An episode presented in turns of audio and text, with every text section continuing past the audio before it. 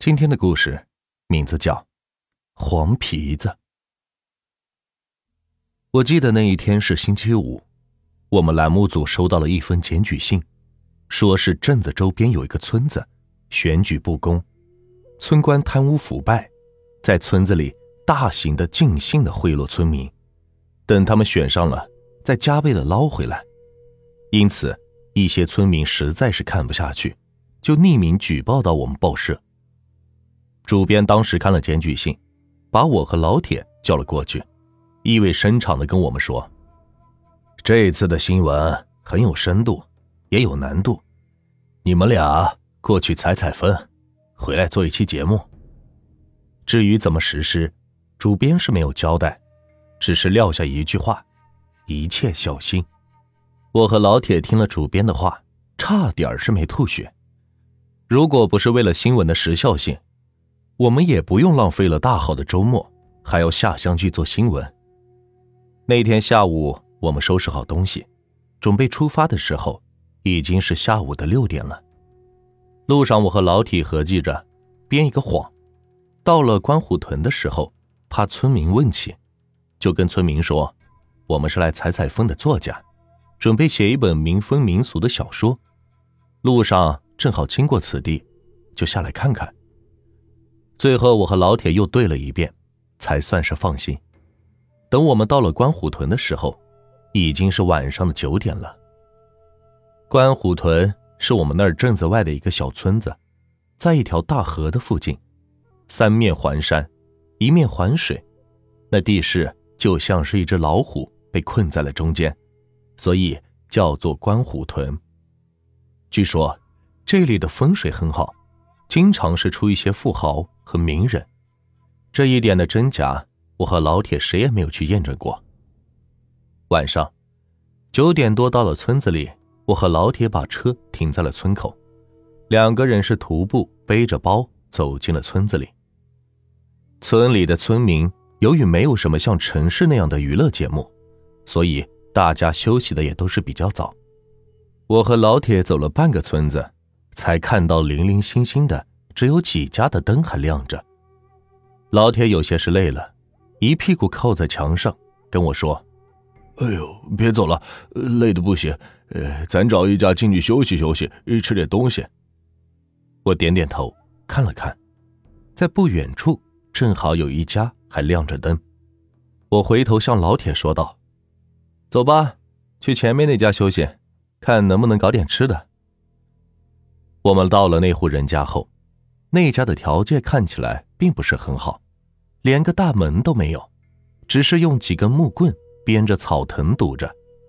院子里是冷冷清清的，放着两个板凳和一张小桌子。三间瓦房，西屋里正亮着一盏灯，烟囱里还是飘着烟，估计是刚烧过炕。老铁本想敲门，一看那破门，敲也不会有人听到，索性。就扯开嗓子喊了起来：“哎，有人在家吗？”老铁喊了几句，不一会儿，有人应了一声，是个老太太的声音。片刻后，一个老太太走了出来，端着一盏灯，上下的打量了我们：“你们是干啥的？”我说：“大娘，我们是作家，要写一本民俗小说，去其他地方采风的。”结果回来的晚了，就路过这里，就想到这儿借宿一下，顺便找点吃的。老太太意味深长的点了点头，拉开了门，让我和朋友进去。我和朋友对视了一眼，便走了进去。院子里，老太太指着凳子说：“你们俩先坐吧，我去给你们弄点吃的。”老太太留下油灯，放在了桌子上。给我们照明。我们放下包，浑身早已经是又累又饿。朋友向我使了个眼色，示意我今晚还要不要出去转转，采采风，看能不能抓到一些线索。望着漆黑的夜空，我摇了摇头，总感觉是有点不太对劲。朋友见我没有同意，也不再问，眯着眼睛打着盹。没一会儿的功夫。老太太便端来了两碗热汤几个大饼给我们充饥。你们赶紧趁热吃吧。老太太望着我们说道。说罢，她便从屋子里拿出一把小凳子，坐在了一边，脸上似乎带着一股淡淡的忧伤，抽起了旱烟。我们也是客气了一下，便狼吞虎咽的吃了起来。一碗热汤下肚，顿时觉得是舒服许多，身子也开始暖和起来。我放下碗。向老太太问道：“大娘，您这是咋了？有心事吗？”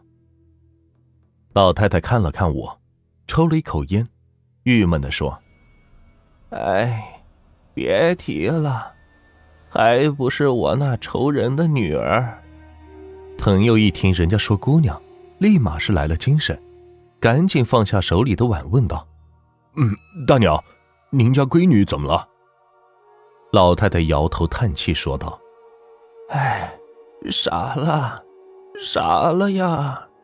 好好的一闺女，这说傻就傻了呀。”老太太的闺女是怎么变傻的？据说还是跟黄仙儿有关。接着，老太太便讲起了她女儿的事情。这老太太今年五十多岁了，膝下有一个女儿。已经到了二十八岁了，可还是没有嫁出去，连上门说媒的人都没有。这一下可是把老太太给急坏了。要说这闺女，长得也不丑，要模样有模样，要身段有身段，可奇怪的是，就是没人上门说媒。这早年的时候，老太太说要给姑娘介绍婆家，可姑娘却说。自己早已经有了人家，不可乱许人。这老太太就好奇，就问她姑娘：“你许给谁了？”姑娘就说：“许给了黄子岭的黄二贵了。”这老太太就很奇怪，这黄二贵是谁？于是就问她姑娘：“这黄二贵是谁？”但是那姑娘却答不上话来。起初老太太见问不出什么，便也不再问，也就没有当回事。但等到了姑娘二十五六的时候，在村子里已经是超大年龄未出嫁的女孩了。老太太是越发的着急，就张罗着找人请媒婆给自家女儿说门亲事。可媒人一进门就被姑娘给赶走了。姑娘说自己早已有了人家，让媒人不得再来。自那以后，媒婆便再也没有登门过，而姑娘。是耗了一年又一年，转眼是到了二十八岁。这老太太愁的是一头的白发，可这姑娘就是不着急。于是老太太就听人说，黄仙很灵，就赶紧找人把黄仙请到了自己的家里，每日是三炷香的拜着，虔诚的向着黄仙祷告，求女儿赶紧嫁出去，好了了自己一桩心事。